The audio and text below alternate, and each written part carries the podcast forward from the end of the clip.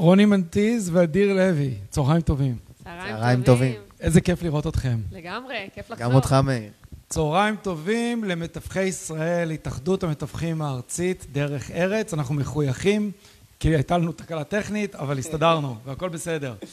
שיחה סופר חשובה. מאוד מאוד מאוד חשובה. טיפול בהתנגדויות ואיך מגייסים נכס עם עמלה גבוהה. עם העלאה של 2%, לפתור את זה. עם 2% אפילו. נכון. ולנו הייתה שיחה מקדימה ואמרתי לכם, אתם יודעים מה אחת הבעיות הכי גדולות בארץ ואחת הבעיות שלנו בריל קפיטל, אחת הבעיות הכי הכי הכי גדולות? זה לא רק אנחנו, אנחנו נמצאים בזירה שהשחקנים לפעמים לא מקצועיים וגם מציעים הצעות מגונות וזה פוגע בנו. זאת אומרת, אין לנו תמיד שליטה, יש לנו שליטה עלינו, אבל אין לנו תמיד שליטה מה קורה מסביב. וזה חלק מהשיחה היום, נכון? נכון, אנחנו בדיוק נבין איך אנחנו פותרים את זה בתחרות הזאת שאנחנו נמצאים בה היום, שמציעים באמת את זה בהרבה פחות, בעמלה הרבה יותר נמוכה, ואיך אנחנו פותרים את ההתנגדות הזאת מול בעל הנכס. הוא בעצם צריך להבין במה הוא נפגע. בואו נתחיל מהשאלה הראשונה. אני כל הזמן שומע טיפול בהתנגדויות. אגב, בקנדה, אני עובד בקנדה כל הזמן, בחיים לא דיברנו על הנושא הזה. וואו. אה, זה לא נושא שמדברים עליו טיפול בהתנגדויות, כי יש הרבה דברים ששם הם ברורים מאליו, ופה הם לא ברורים מאליו. זאת אומרת, יש, יש הרבה, אגב, הרבה דברים בתשתיות, בצורת עבודה. בקנדה, היום ישבתי אפילו באוטו, אתה לא מראה נכס כשבעל הבית נמצא בנכס. זאת אומרת, כל השיטת עבודה היא שונה. זה לא ייתכן, זה אפילו לא עולה בראש של מישהו שבעל הבית יהיה בנכס.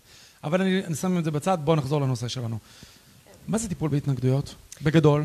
אז ככה, בגדול, אנחנו צריכים להבין שהיום כדי לפתור באמת התנגדות, אה, אנחנו צריכים להבין שאנחנו כ- כאיש המקצוע, צריך להבין מה הכאב של הלקוח. כדי להבין איך לפתור את זה ולהנגיש לו את זה בצורה הכי נכונה, אם אנחנו לא באמת נדע מה ההתנגדות ו- ומה הכאב של אותו לקוח, אנחנו גם לא נדע איך לפתור את זה. וגם אם אני אתן פה מחר בבוקר והיום את הפתרונות, או יקבלו מחר בבוקר איזה שהם ייעוץ, להגיד את הפתרון כמו שהוא, הרבה פעמים אנחנו שומעים מתווכים שהם שומעים פתרון ופשוט מתחילים לדקלם אותו, אבל הם לא באמת מבינים מה הכאב שיושב על אותו פתרון, ואז כשהם מנגישים את זה, זה גם לא באמת נשמע נכון וזה לא קונה, זה לא משכנע את בעל הנכס.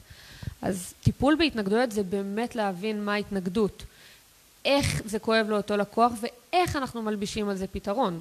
קצת כמו הבנה של מתמטיקה. זה, את אומרת, אל תקלם לי את התהליך, תן לי את ההסבר, תבין. לגמרי. תבין מה, תבין מה הבעיה ותפתור אותה על ידי הבנה. לגמרי, אתה נוגע בזה, זה תהליך פסיכולוגי. זה ממש להבין איפה הלקוח שלי נמצא, איך זה פסיכולוגית נוגע לו, על מה זה יושב לו, איפה זה מנגן לו, מה מקפיץ לו את הפיוז, וכשאני אבין את הדברים האלה, אני גם אדע להנגיש לו את זה בצורה שהיא כל כך משכנעת ונכונה עבורו, וזה בדיוק נוגע בנקודה שיש המון טיפוסים. כי כל אחד מבחינה פסיכולוגית חושב ומסתכל על הדברים בצורה אחרת, ולכן גם אם נדע פתרון מהו, לא בהכרח שנגיד אותו ללקוח א' הוא יישמע כמו שאנחנו נרצה שהוא יישמע, כי הוא מסתכל על הדברים בצורה אחרת. ולכן אני אומרת, ככל שנבין את התהליך עצמו ונזהה את הלקוח שיושב מולנו, אז באמת נדע לפתור את זה בצורה הכי טובה והכי משכנעת. את מזכירה לי את אופיר גולן, שבוע שעבר עשינו לייב, הוא אמר, אתה יודע לאיזה לקוחות אני הכי אוהב להתקשר? לאלה שאומרים לא למתווכים. והיום, בישיבת צוות, באמת מישהו העלה את הנקודה הזאת, שדווקא האלה הקשים, ודווקא אלה שיש להם איזשהו אנטגוניזם לכל המתווכים, או לשלם דמי תיווך, דווקא אלה בסוף, אם אתה כן מסביר להם ואתה מתמודד עם זה, הם בסוף הופכים ללקוחות הכי טובים. הם הכי בשלים. חד משמעית. תראה, מישהו שאומר לך לא, למה הוא אומר לא? מאיפה זה מגיע? אפרופו פסיכולוגיה. בדיוק. כי הוא מפחד שאתה תשכנע אותו לכן. והוא גם יודע, הוא מדבר- מבין כבר משהו, אחרת הוא לא היה אומר את זה. בדיוק. יש לו מישהו- כבר איזו דעה מגובשת, אתה רק צריך לשנות אותה. לגמרי, מדויק. אבל הוא כבר יודע, הוא כבר מכיר ומבין. חד משמעית. אתה רק בדיוק צריך. להסביר לו שאתה קצת יותר רמה, ואתה יכול להסביר לו באמת בהיגיון למה כן. נכון. אבל הוא כבר כן, יש לו איזו הבנה, אחרת הוא לא היה אומר לא. נכון, הוא אומר לו מהפחד שתבוא פשוט מאוד ו- ותוכיח לו שכן. נכון. זה נכון, זה לגמרי מעניין. זה. אנחנו ברי לגמרי. מזל, איזה מקצוע מאמן. מדהים. לגמרי. אז אה, טוב, מה הדגשים? בוא נדבר על היסודות. אני עכשיו צופה בנו. מה הדגשים בהתנגדויות? לפני שנכנסים לעמלה או כן. לא עמלה. אז בואו נבין, אמרנו אפרופו תהליך פסיכולוגי ואיך אנחנו ניגשים לזה. קודם כל, השלב הראשון בכל טיפול בהתנגדות שאנחנו עושים מול בעל הנכס, בהנחה ואנחנו מזהים את ההתנגדות, וזה חשוב, למה אני אומרת מזהים את ההתנגדות? כי שני אחוז, אני פוגשת המון מתווכים ששואלים אותי, הוא בא אליי בהתנגדות של שני אחוז, איך אני פותרת את זה? אני אומרת לו, מה הייתה ההתנגדות של שני אחוז? שני אחוז יכולה לנבוע מכמה דברים. אחד, זה יקר לו, יש אנשים שחושבים שזה יקר להם. השני בכלל בא ואומר, קיבלתי הנחה ממישהו אחר. זה לא יושב על אותו משקל, הפתרון לזה והפתרון לזה הוא שונה לחלוטין. אבל באמת ברגע שזיהיתי מי יושב מולי ומה ההתנגדות, הדבר הראשון זה הזדהות. בסדר? תמיד אנחנו מזדהים עם הלקוח כדי לעשות איזושהי אמפתיה. אני אתן לך דוגמה, בן אדם אומר לי שתי אחוז, זה סופר יקר לי, אין מצב. ברור שאני לא אגיד לו, תשמע, אני יכולה להבין שזה יקר לך שתי אחוז, זה יקר. לא, זה לא הזדהות, חבר'ה, זה גרוע מאוד לא להגיד את זה. אבל איך כן אומרים את זה? תשמע, אני יכולה להבין שהתחושה שלך של לשלם עבור משהו שאתה לא מכיר מה הערך שהוא נותן לך, זה יכול להישמע קצת יקר. אם כן תדע מה הערך, יכול להיות שהדברים ישתנו לך. אני אקח את זה לדוגמה, ותנו לו המחשה, וזה דרך אגב אחד מהיסודות הנוספים. אייפון, מי שמבין מה הערך שהוא מקבל מאותו דבר, הוא מוכן לשלם עבורו. זה הזדהות, לבוא ולהגיד לו, אני מבינה את התחושה של משהו שאתה לא מכיר, או מה הערך שאתה מקבל ממנו, על פניו זה נשמע יקר. זה הזדהות.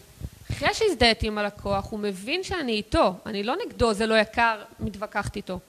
עברתי את השלב הזה, יש דבר של שאלת שאלות, אוקיי?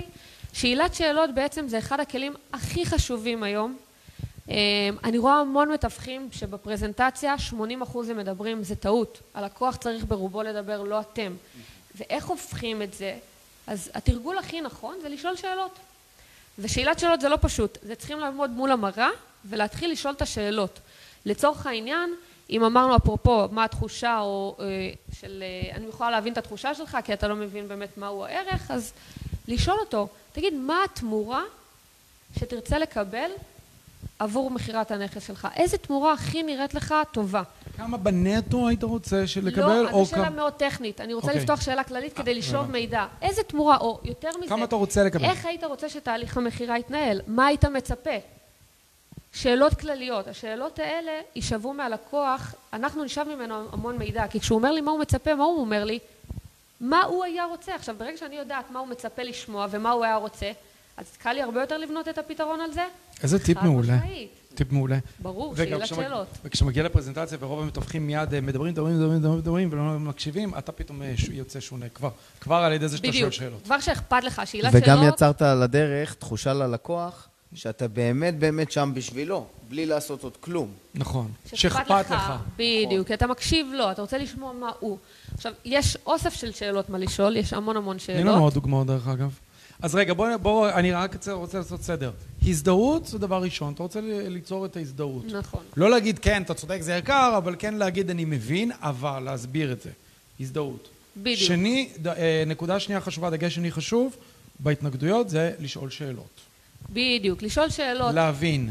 אני רוצה שהוא יפתח בפניי איך הוא רואה את התהליך, מה חשוב לו, או יותר מזה, אם ישבתי מול אה, אה לקוח שכן מוכן כבר לצורך העניין, אפרופו 2% פלוס מע"מ, הוא לא מוכן לשלם אבל הוא כן מוכן תיווך, אז אני גם הייתי שואלת אותו שאלה בנושא הזה, איך לדעתך, באיזה מחיר, היית כן מוכן לצאת לתהליך הזה מבחינת העמלת תיווך? עוד לפני בכלל שאני נכנסת איתו להתנגדות ולכדומה, אני רוצה לשמוע מה הוא מוכן לשלם כדי להבין איפה נקודת הפתיחה. האם הוא לא מוכן לשלם בכלל? כי אמרנו, יש מלא סוגים, אני לא מוכן לשלם בכלל או אני מוכן לשלם חצי. אחוז ולא לשלם בכלל זה פתרון אחר. וברגע שאני אדע מה הוא כבר מוכן, הופה, יש לי עוד כלי שאני יודעת איך לשחק איתו. אגב, ש... שאלת שאלות זה עקרונות מאוד ברורים ב... וידועים בגישור ובמשא ומתן. אז אה, את נוגעת פה בנקודות מאוד נכון. חשובות. נכון, ובעצם היסוד השלישי שהוא נתמך על שאלת שאלות, כן. זה קנים, זה טכניקת הקנים, הסכמות.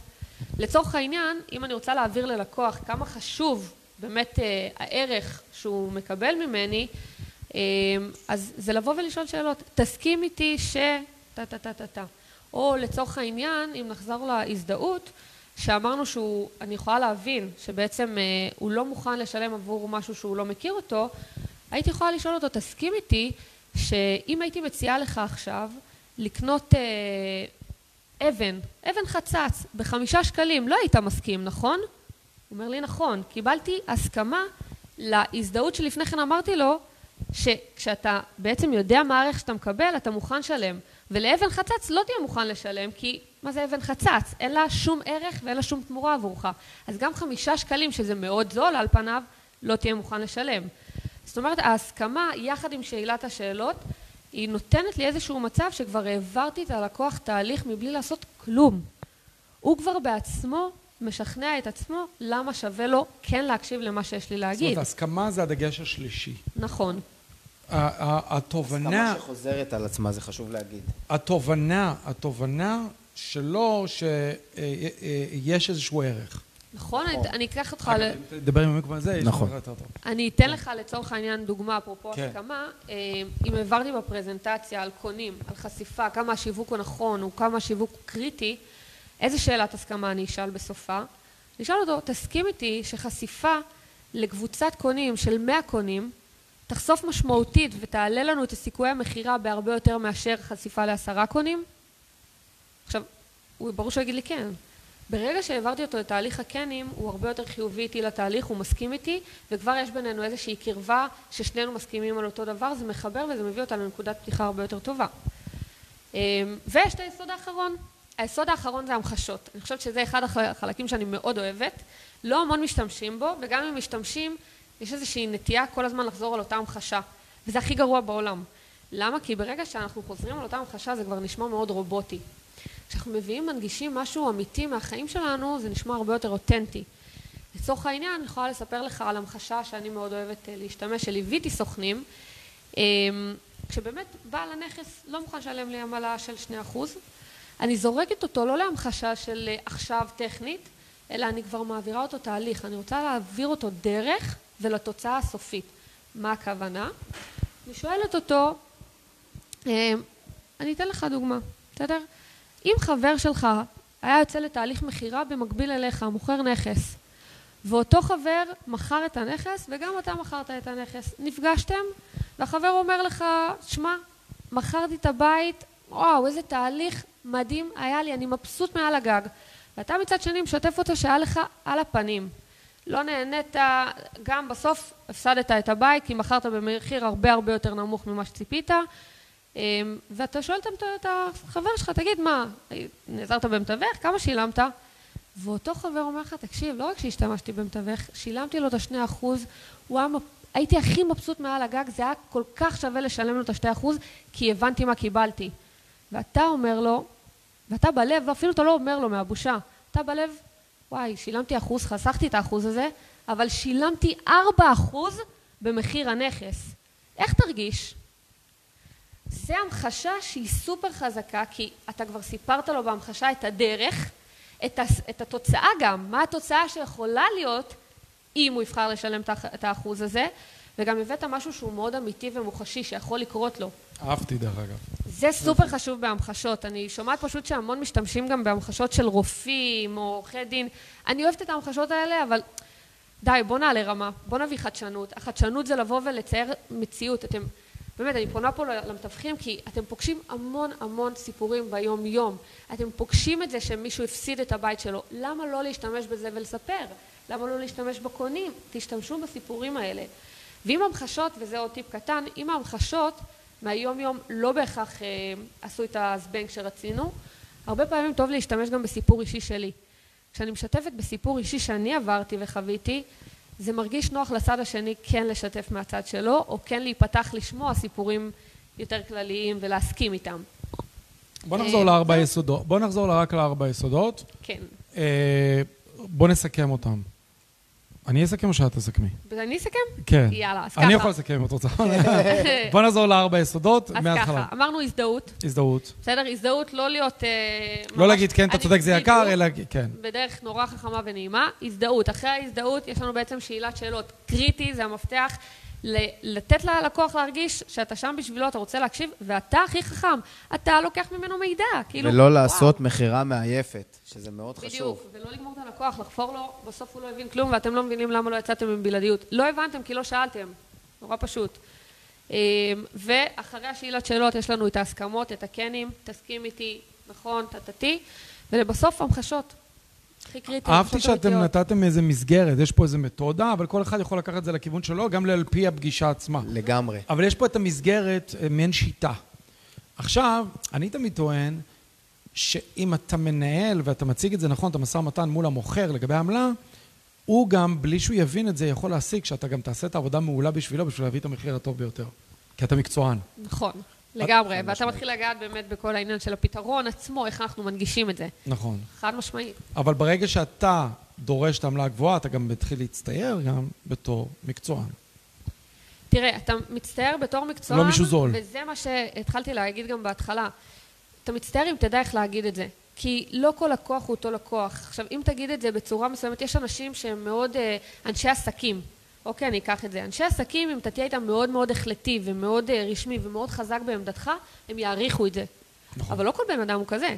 נכון. ולכן אני אומרת שאנחנו מנגישים את השתי אחוז, אני, אני שווה שתי אחוז, צריך לדעת איך גם להנגיש את זה, כי כל אחד שיושב מולי הוא בן אדם אחר. זה מאוד קריטי גם לשים לב על אבל זה. רוני, בתכלס, אני יושב מולך, ואת מספרת לי את כל הסיפור הזה, ואני עושה כן, כן, כן, ובינתיים אני מכיר פה איזה מתווך, שהוא בסדר, אני רואה שהוא עושה עסקאות, והוא אומר לי, אני אעשה את זה באחוז. אני רואה אותו כל הזמן, בשכונה שלי. אני רואה אותו, הוא עושה לי את זה באחוז. כן. מה אתה אומר לו? תראה, אז קודם כל, הוא גם בסדר, נראה תראה, לי. למתווך אנחנו לא נגיד כלום, זה כבר, כן. אנחנו בתוך, הקמת קהילה מדהימה, שאפו, בשביל שאנחנו נימנע מהדברים האלה אחד עם השני. ואני חייב להגיד לך אבל מה משהו. שקריטי לי זה בעל הנכס. אבל אני חייב להגיד לך משהו, אם כן. כבר הזכרת קהילה.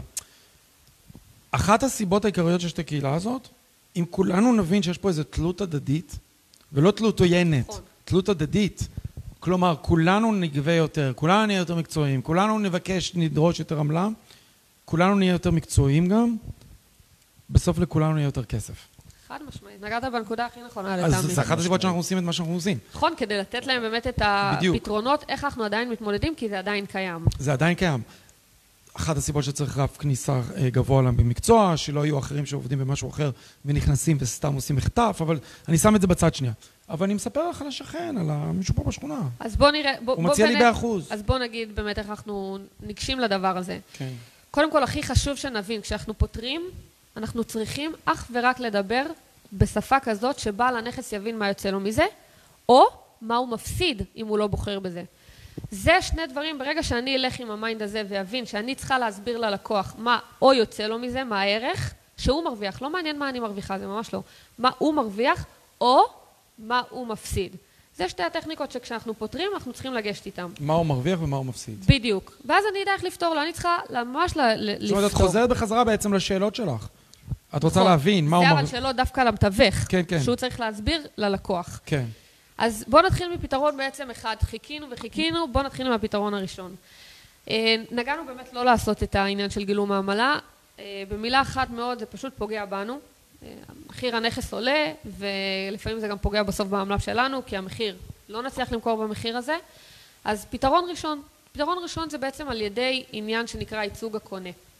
אנחנו בעצם רוצים להמחיש לבעל הנכס שברגע שאותו מתווך של אחוז, או חצי אחוז, זה לא באמת משנה, או אחוז וחצי גם, ברגע שהוא לוקח מתווך ומשלם לו את העמלה הזאת, הוא מאשר לאותו מתווך להיות סוליסט. למה? לא לשתף פעולה, את מתכוונת. תכף. אה, נכון, סליחה, לא לשתף פעולה, אבל אני תכף אגע גם בלא לשתף אוקיי. פעולה. בעצם ברגע שהוא אה, אומר, אתה תיקח אה, אה, מהכל, אני בעצם משלם לך רק אחוז, אוקיי, או אחוז וחצי, או חצי, או חצי אחוז, אתה מאשר לאותו מתווך להיות בצד של מי? של הקונה. למה אתה מאשר לו להיות בצד של הקונה? בסיבה מאוד מאוד פשוטה. היום כשמתווך משווק נכס, אוקיי, מגיעים קונים, מן הסתם. אותו קונה, ואני אתן דוגמה מאוד מאוד רלוונטית, אותו קונה מן הסתם מגיע למוכר ולמתווך, המתווך מרגיש את החוזקה כי בסוף זה בלעדיות שלו והוא הרבה יותר קל לו לעשות משא ומתן אל מול הקונה, על העמלה שלו כמובן, כי זה בלעדיות שלו. אז הוא קובע עם הקונה, תשמע, אתה רוצה לראות את הנכס, אתה חותם לי על 2% פלוס מע"מ, אחרת לא תוכל לראות. בדיוק. ואז מה יצרנו פה מצב? שהקונה משלם למתווך 2%, לעומת בעל הנכס שמשלם רק אחוז או אחוז וחצי, ואנחנו בעצם מנגישים את זה לבעל הנכס ואומרים לו, בוא, תהיה רגע בנקודה אתה עצמך. כשאתה נמצא בסיטואציה עכשיו, שמציעים לך הצעת עבודה. הצעת עבודה זהה לחלוטין, אותם תנאים, הכל אותו דבר, שעות העבודה, הכל אותו דבר. אממה, פה מציעים לך 20 אלף ופה מציעים לך 10,000 שקל. לאן תטעה? איפה תבחר לעבוד? למי תהיה יותר נאמן? בדיוק, הכל, זה כל השאלות, אפרופו שאלות, זה לדחוף פה מלא שאלות. עכשיו, בעל הנכס אוטומטית לאן יטעה? הוא גם עונה לך, ברור של ה-20. זאת אומרת שאתה כבעל נכס בחרת במודע להציב מתווך בסיטואציה שלצד מי הוא יטעה במשא ומתן? בהכרח לצד הקונה. ואתה יודע מה הכי גרוע ומה אני אוהבת עוד יותר לחזק למוכר? גם להגיד לו. אותו קונה עוד מסוגל גם להגיד, בגלל שהוא כבר יודע שהוא משלם 2%, הוא חתם על זה, הוא כבר אומר, אני אנצל את זה לטובתי. הוא בא למתווך ואומר לו, תשמע, אני משלם לך את השתי אחוז הזה הכי בכיף בעולם. הכי בכיף בעולם, אבל בוא, תעשה מה שאתה יכול בשבילי במחיר של מחיר הנכס. טוב. תביא לי תביא לי מחיר מחיר מה זה טוב. טוב. שאני אשלם את זה בכיף. כן, שאני אשלם את זה בכיף. ואז אתה כבעל נכס, מה עשית? הבאת את המתווך לנקודה הכי גרועה שיכולה להיות עבורך. לא עבורו, הוא לא אכפת לו, הוא בסוף יקבל. עבורך, אתה הצבת את עצמך בנקודה שאתה במשא ומתן בנקודה הכי חלשה שיכולה להיות.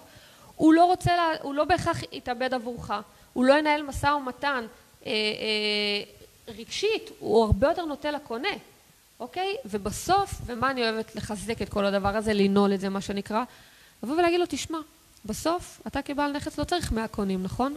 אתה צריך קונה אחד. והם הכי אוהבים להסכים לזה, הם אומרים כן, אנחנו צריכים את הקונה האחד הזה שיבוא. אמרתי לו, את אותו קונה שהיית צריך, הנה פספסת. כי אותו קונה הבטיח למתווך שהוא משלם לו שתי אחוז הזה בכיף. המתווך, כל המשא ומתן נוטה לצד שלו, לא לצד שלך, ובסוף מי נפגע בזה במחיר? אתה. אז פתרון אחד זה לבוא ולהפיל את מהמם. האסימון. אגב, זו נקודה סופר חשובה שאתה לא שומע אותה הרבה. נכון.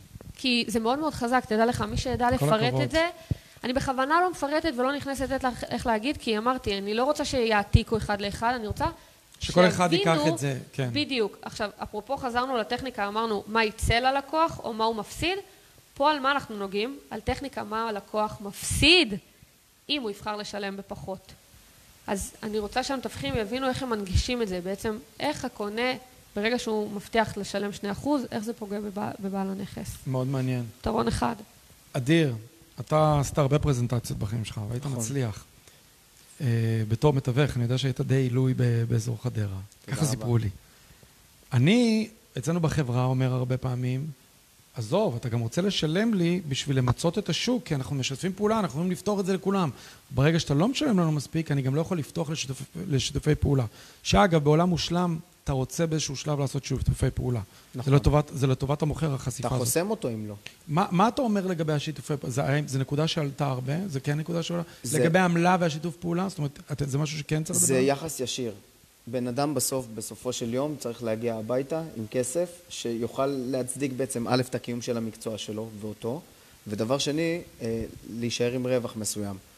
כשבן אדם עכשיו לא משתף פעולה, כי הוא לא יכול, כי הוא מוגבל מ- מהצד של העמלה, אז א', הוא מגביל את ההצעות מחיר שיכול בעל הנכס לקבל, ודבר שני, הוא מגביל את העבודה עם מתווכים אחרים, זאת אומרת, הוא הגביל את עצמו, כמו שאמרנו, כפול, בצורה כפולה. משהו שאני ככה אחבר לנקודה אה, שבעצם אבל רגע, אמרנו- רגע, לפני שאתה מחבר. זה משהו שאתה אומר אבל לבעל הבית? אתה כן, מסביר אני- לו אני- את זה? אני אסביר, אני אתה אגיד. מסביר לו את זה שאתה, רגע, אתה עכשיו אה, אה, הורדת לי מעמלה, אני לא יכול להכניס מתווכים אחרים? אני כן בוחר להסביר, אני באמונה שלי מאמין שצריכה להיות איזושהי שקיפות עם בעל הנכס בהבנה של התהליך, בהבנה של ההיגיון. הרי בן אדם בסוף יושב מולך, הוא רוצה לקבל איזשהו היגיון, שעם ההיגיון הזה הוא יקבל החלטה שאחרי זה אם לבחור במתווך הזה או אחר, האם למכור לבד או לא למכור לבד. אז אני מאמין שאני צריך בפגישה הזאת איתו להעביר לו את כל ההיגיון הנכון והאמיתי של מה שהולך לקרות בתהליך.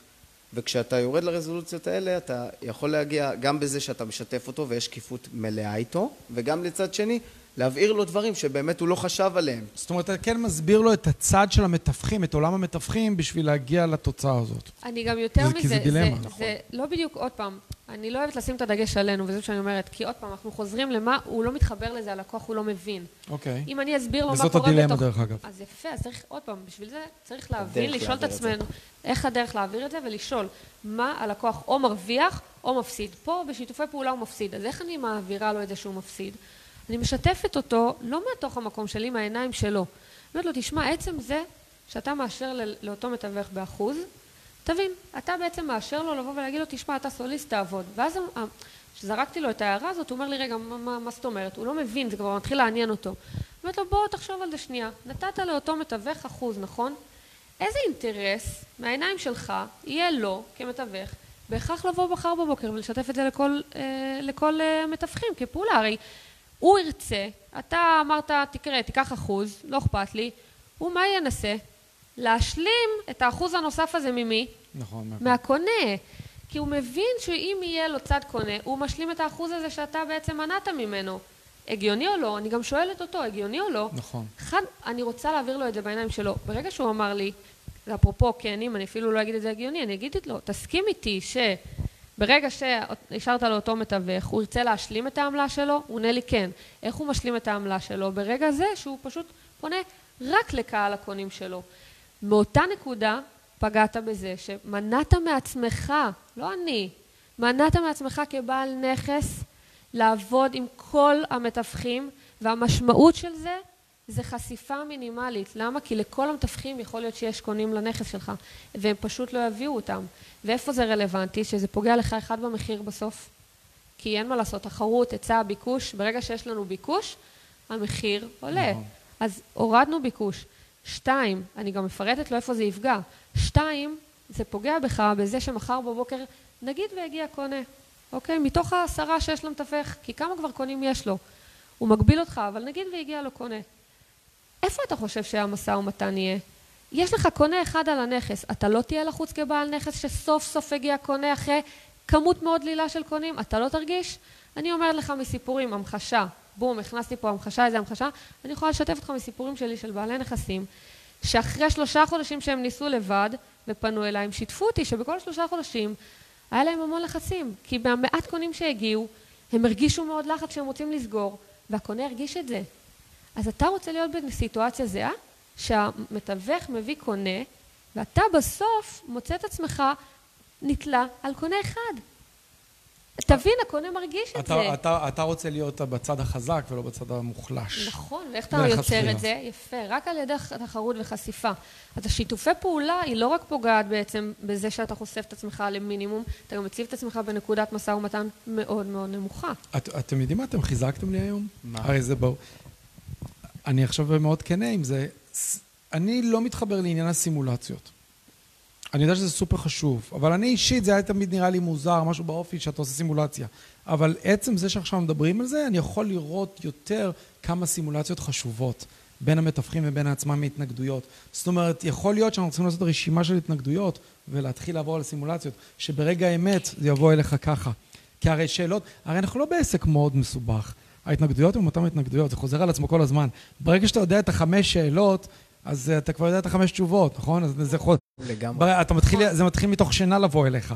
אז אם אתה מתווך בעל ניסיון, אתה כבר לא צריך סימולציות, אבל לחדשים, סופר חשוב. זה ארגז הכלים שלך, כמו ששיפוצניק נכון. מקצועי מגיע לבית שלך לסדר משהו עם ארגז כלים מלא, כן. כי הוא לא יודע מה הבעיה. ככה אנחנו צריכים לבוא. אתם חיזקתם לי את זה מאוד. אבל רגע, בוא נחזור אליך, אני עצרתי אותך, ואמרת, אני רוצה להגיד משהו, ועצרתי אותך. אז בוא נחזור לשנייה למטה. רציתי להתחבר לעוד נקודה, האמת, שהיא כן. אה, מדברת על ה... כמו שאמרנו, אנחנו מסתכלים, אמרנו שתי ראיות, אחת לטובת הלקוח, כן. והשנייה אה, אה, לרעתו.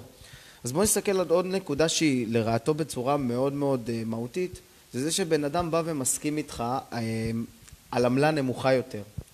עכשיו בוא נדבר שנייה על ה... בוא נבין שנייה לעומק מה זה אומר. זה אומר שעכשיו יש איש מקצוע, אוקיי, שהסכים לחסוך באוכל של הילדים שלו, בהכנסה החודשית שלו, ברווחים שלו, הוא הסכים לחסוך בשביל לייצג לך את הבית, אוקיי? כשבן אדם כזה מייצג לך את הבית ועכשיו אתה נותן את הדבר הכי יקר שלך אה, אה, לטיפולו, אתה לא יכול לא לצפות ממנו במילים אחרות גם להיות מאוד מאוד גמיש במחיר של הבית. הבן אדם במשא ומתן לא יוכל לשמור ולהגן על המחיר של הבית שלך כי בוא נדבר תכלס, הבן אדם הזה לא הצליח להגן על האוכל שלו, על העמלה שלו, על מה שחשוב לו לקחת בסוף היום הביתה. יש גם פחות להרוויח, הוא פחות יילחם על זה, תאורטית. אם אתה מרוויח 2% וזה המון כסף, אתה תילחם לעשות את העסקה הזאת. אתה תבוא כמו אריאל לעסקה. בדיוק. אם אתה מרוויח חצי... אבל אתה מוותר איזי כמה מזה, אה, זה קצת כסף, יאללה, ויתרנו. בול. יש בזה משהו. סתם שאלה, שאלה אחרונה אולי, ואני לא יודע אם יהיה לכם תשובה לזה. אני שומע הרבה, אנחנו מתעסקים הרבה עם יוקרה, אני שומע הרבה שנכסים יקרים נהוג לשלם פחות עמלה. נכסים זולים, למה? יש יותר עמלה. זה אני באתי לשאול, למה? האם יש איזו תשובה? זה רק, וזה אני לא בטוח כל, זה רק תפיסה שאנחנו אישרנו, זה רק המתווכים. זה הגיע... תשובה מעולה. זה הגיע מתפיסה שלנו, אה, וגם לה יש פתרון, אפרופו גם לה יש פתרון. כשמישהו בא ואומר לי את הסיטואציה הזאתי, אה, אפשר לפתור את זה אם צריך באמת להבין ו- ולפתור, אנחנו פחות ניגע בזה עכשיו כי אנחנו... אבל זה כן נהוג. אבל זה רק אנחנו יצרנו את זה. אנחנו יצרנו כי הסכמנו לזה. נכון, נכון, כי הסכמנו לזה ואיזושהי הנחה, אבל זה לא... זה לא צריכה להיות ככה מהסיבה הפשוטה שהמשאבים שאנחנו משקיעים לנכס יוקרה הם משאבים שונים. ומי שחושב שהמשאבים הם זהים, אז יכול להיות שהוא לא התנסה בדירות יוקרה. דירות יוקרה בהכרח דורשות אה, אה, משאבים אחרים לחלוטין, אם זה שיווק שהוא הרבה יותר אה, נכון. יוקרתי, דברים שעולים הרבה יותר, ולכן גם בהתאם, אז הקצאת משאבים היא שונה לחלוטין. אה, יש עוד פתרון אחרון שלא נגענו, שדווקא כן חשוב לי להגיד אותו. אתם ממש מבינים את המקצוע דרך אגב. כן, חשוב. טוב, אני האמנתי וחנכתי, אז... אה, לא, זה לא רק משאבים, זה גם אנחנו מכרנו פעם, אני תמיד מספר את זה כשאנחנו עושים הדרכות, מכרנו פעם בית אה, ב-20 ומשהו מיליון שקל, ב-2.5 אחוז עמלה. וואו. עכשיו תגיד, 2.5 אחוז עמלה זה משוגע. למה לקחת יותר? עכשיו גם הצגנו את הכול. לא, אבל איך? אה. כי אתה לפעמים צריך לדעת, אה, וזה לטובת המוכר, לא רק לטובתנו, לדעת מה הנקודת חולשה. וכשאתה מבין את הנקודת חולשה וכמה המוכר רוצה למכור ומה הוא מוכן לעשות בשביל למכור ומה הוא מוכן לעשות בשביל למכור בתוך זמן מסוים וכמה זה עולה לו לא לעשות את זה, אתה גם יכול להגיד לו שאתה תעשה את המאה אחוז ומאה שלושים אחוז, אבל אתה רוצה את התקציב הזה ואת היכולת ואת הכדאיות הזאת. ואז הייתה סיטואציה שאמרנו, אם נעשה ככה וככה, תהיה מוכן לשלם שתיים וחצי אחוז, ויש את הנקודה הזאת שאומרים כן, ואתה עכשיו לא מחכה, אתה עכשיו מחתים. ואכן הייתה מכירה כזאת. אז אתה נגעת במשהו מאוד טוב, שזה באמת גם מתקשר אולי אה, אה, לדבר האחרון. אנחנו צריכים להבין, אפרופו שאלת שאלות, ברגע, אתה פשוט ידעת מה הנקודה, כי שאלת, כי ידעת. ברגע שאנחנו יודעים איפה הנקודת חולשה של בעל הנכס, ואנחנו לטובתו, זאת אומרת, אנחנו לא מנצלים אותו, אנחנו לטובתו, אנחנו עוזרים לו. אני אסביר למה זה לטובתו. אה, בן אדם לבד לא יכול לעבור תהליך. אנחנו אנשים, אנחנו צריכים מישהו שיעביר אותנו תהליך. אני לא חושבת שאנחנו הולכים לפסיכולוג ואומרים שהפסיכולוג עוקץ אותי. לא, למה? אבל פסיכולוג מעביר אותי תהליך. גם אנחנו מתווכים, מעבירים תהליך מהסיבה, ואני אתן דוגמה וכולם פה יכולים להשתמש בה, לבעל הנכס, להגיד לו, מאוד פשוט, מחר בבוקר, אם לא תמכור לאותו קונה, בנקודה הספציפית הזאת, יכול להיות שחצי שנה מהיום אתה תמכור אותה אפילו במאה אלף שקל פחות. נכון. אז אנחנו לטובתו. זה בדיוק הנקודה. נכון, זה, זה לגמרי הנקודה. לטובתו, לגמרי. זה בדיוק הנקודה שהייתה שם, דרך אגב. נכון. אה, מעבר לדברי צרכים אישיים. זה נקודה אמיתית. מעבר לצרכים אישיים, אתה אולי תאבד את הבית, או אתה לא יודע, אתה צריך נכון. להבין מה המוטיבציה, מה ההשלכות אם אתה לא מכרת. נכון. ומה שאתה עשית, ואני גם ממליצה לכולם להשתמש בזה אולי כפתרונות, זה באמת להבין מה הנקודת חולשה, בשביל, הרי בסוף, מתי אנחנו מבינים שאנחנו מוכנים לשלם על משהו? כשיש לי ערך בו, דיברנו על זה כל הדרך. הוא הבין שמה שאתה יכול לתת לו, הוא בעצמו לא מסוגל לעשות. ובכלל, באופן כללי, כשיוצאים לפרזנטציה ומדברים, אתם צריכים להבין מה הלקוח לבד, כי אין מצב שמכל תהליך המכירה הוא יודע לעשות הכל. ואם הוא יודע לעשות הכל, כנראה שלא היה שם מחבר או מקרב מספיק טוב כדי שהוא יפתח את זה ביניכם. כולנו יש לנו נקודות חולשה. אם תדעו מה הנקודות חולשה, אתם תדעו בפרזנטציה להגיד מה הערך המוסף שלכם, וכשהוא באמת יבין מה הערך המוסף, הוא שם יהיה מוכן לשלם. אפרופו, נחזור לאייפון, נחזור למותגי יוקרה, לרכבים. אנחנו מוכנים לשלם כשאנחנו יודעים שהתמורה עבור מה שאנחנו משלמים היא הגדולה ביותר. וניגע בפתרון אחרון. יש הרבה דוגמאות בשבילך, אבל, אבל זה לא לעכשיו. אבל אתה יכול לשתף דווקא, זה טוב. כן, לא, אבל יש הרבה דוגמאות של מוצרים שאתה פעם, זה היה בלתי נתפס שאתה משלם כל כך הרבה. ואתה משלם. ואתה משלם, ואתה... נהיה לגיטימי לחלוטין. לגמרי, אפילו, אפילו חונכנו. אני, זה מתחיל אגב מהדברים הכי קטנים, כמו סטארבקס בחו"ל, כשהייתי שומע שקפה עולה חמש וחצי דולר, אני אומר, אני צוחק, משוגעים? יש בדולר קפה, למה צריך לשלם חמש וחצי? היום זה בכלל לא שאלה, אני קונה את זה כל הזמן. זה לגיטימי לחלוטין. הרגילו, הרגילו, סטארבקס הרגילה את כולם, זה המחיר של קפה טוב. חד משמעית. אותו דבר עם מתווכים, זה מה שאנחנו צריכים לעשות. נכון. בדיוק. אה, פתרון אחרון אני כן רוצה כן. לגעת. אה, בנוסף פתרון על עמלה, שבמידה והוא לא מוכן לשלם, להנגיש לו את המידע הזה. אה, לבוא ולצייר לו תמונה מאוד פשוטה. אותו מתווך, בסדר? שלקח באחוז, אחוז וחצי, חצי אחוז וכדומה, הוא גם מן הסתם, תסכים איתי, בעל הנכס, שהוא גם יוצא לעוד פגישות, אתה לא בעל הנכס היחידי שהוא מוכר, נכון? הרי בסוף הוא עסק, עסק לא בונה את עצמו על עסק אחד. הוא מסכים איתי, הוא אומר לי נכון, יופי, ברגע שהבנתי שהוא איתי, הוא מבין שיש לו עוד עסקים. אותם נכסים שהוא מגייס, יכול להיות שיקרה שהוא גם מגייס מישהו בשני אחוז? ברור שיכול להיות. יש אנשים שהם לא מתמקחים, יש אנשים שמוכנים לשלם. זאת אומרת, שמה קורה? אותו מתווך, יש לו את הנכס שלך באחוז, חצי אחוז, אחוז וחצי, אבל גם בפול שלו יש נכסים שמשלמים שני אחוז. רגע, רגע, עכשיו פה זה נהיה יותר מגניב, כי מה? אותו מתווך למי תה? איפה הוא ישים את רוב המשאבים שלו והאנרגיה? הרי העבודה על פניו, על פניו, כן, כי היא לא באמת ככה, על פניו היא זהה. היא לא באמת זהה, כי בסוף פה הוא יקדיש הרבה יותר משאבים. ולהמחיש לו את זה בשביל להגיד לו, תקשיב, אתה משלם לו 50 אחוז, אז למה שהוא ייתן לך 100 אחוז? נכון. 100% הוא ייתן איפה שיש לו 100%. ואז מה קורה לך כבעל נכס? איפה אתה נמצא בסדר העדיפויות שלו? אתה התיק האחרון ברשימת ההתייחסויות שלו. כביכול. העיקר שילמת פחות. דרך אגב, בשת"פים בקנדה, הרבה פעמים אתה רואה שכתוב לשת"פ, ושת"פ שם זה, זה כמעט 100% מהמקרים, כתוב מי שמצליח למכור התאריך זה וזה, הוא מקבל עוד בונוס בנוסף. וואלה. יש את זה וזה עובד. מדהים. זה משהו שלא רואים בארץ בכלל, אבל זה, זה רק מחזק את הנקודה הזאת גם כן. נכון, כי זה אה, פתרון נוסף לבוא כמה זה נכון. ולהמחיש לבעל הנכס, אל תרוץ למהר לשלם את האחוז הזה. הוא, נתנו פה ארבע פתרונות היום, למה רלוונטי ולמה זה נכון, והכי חשוב לשקור, ל, ל, ל, סליחה, לזכור, להנגיש ללקוח מה הוא מפסיד מזה, או מה יוצא לו מזה. הוא לא מעניין אותו אני. כל פעם שאנחנו מדברים בשפה של uh, המתווכים פועלים ככה וככה, וזה זה לא מעניין. מעניין למה הוא נפגע מזה, או מה הוא מרוויח מזה. מהמם. איזה הבנה. מדהים. תודה רבה. לגמרי. זה היה. מאוד uh, מלמד היום. נכון. העשרתם מאוד. מקווה שיפסיקו להשתמש. ארבע דגשים, אני, אני אזכור אותם, ארבע דגשים, אני אזכור אותם. והכי חשוב, בואו כן. נפסיק להשתמש בגילום המלא, ואם. כבר מגלמים, אז חבר'ה, תשאלו כמה הלקוח מוכן לשלם. הוא אומר לכם אחוז, תגלמו לפחות רק עוד אחוז, לא מלכתחילה שניים. להגיד את השתי אחוז. למרות שבואו ננסה להפסיק להשתמש בזה. ואנחנו כמובן מתייחסים למתווכים מקצועיים שכבר יודעים לגייס.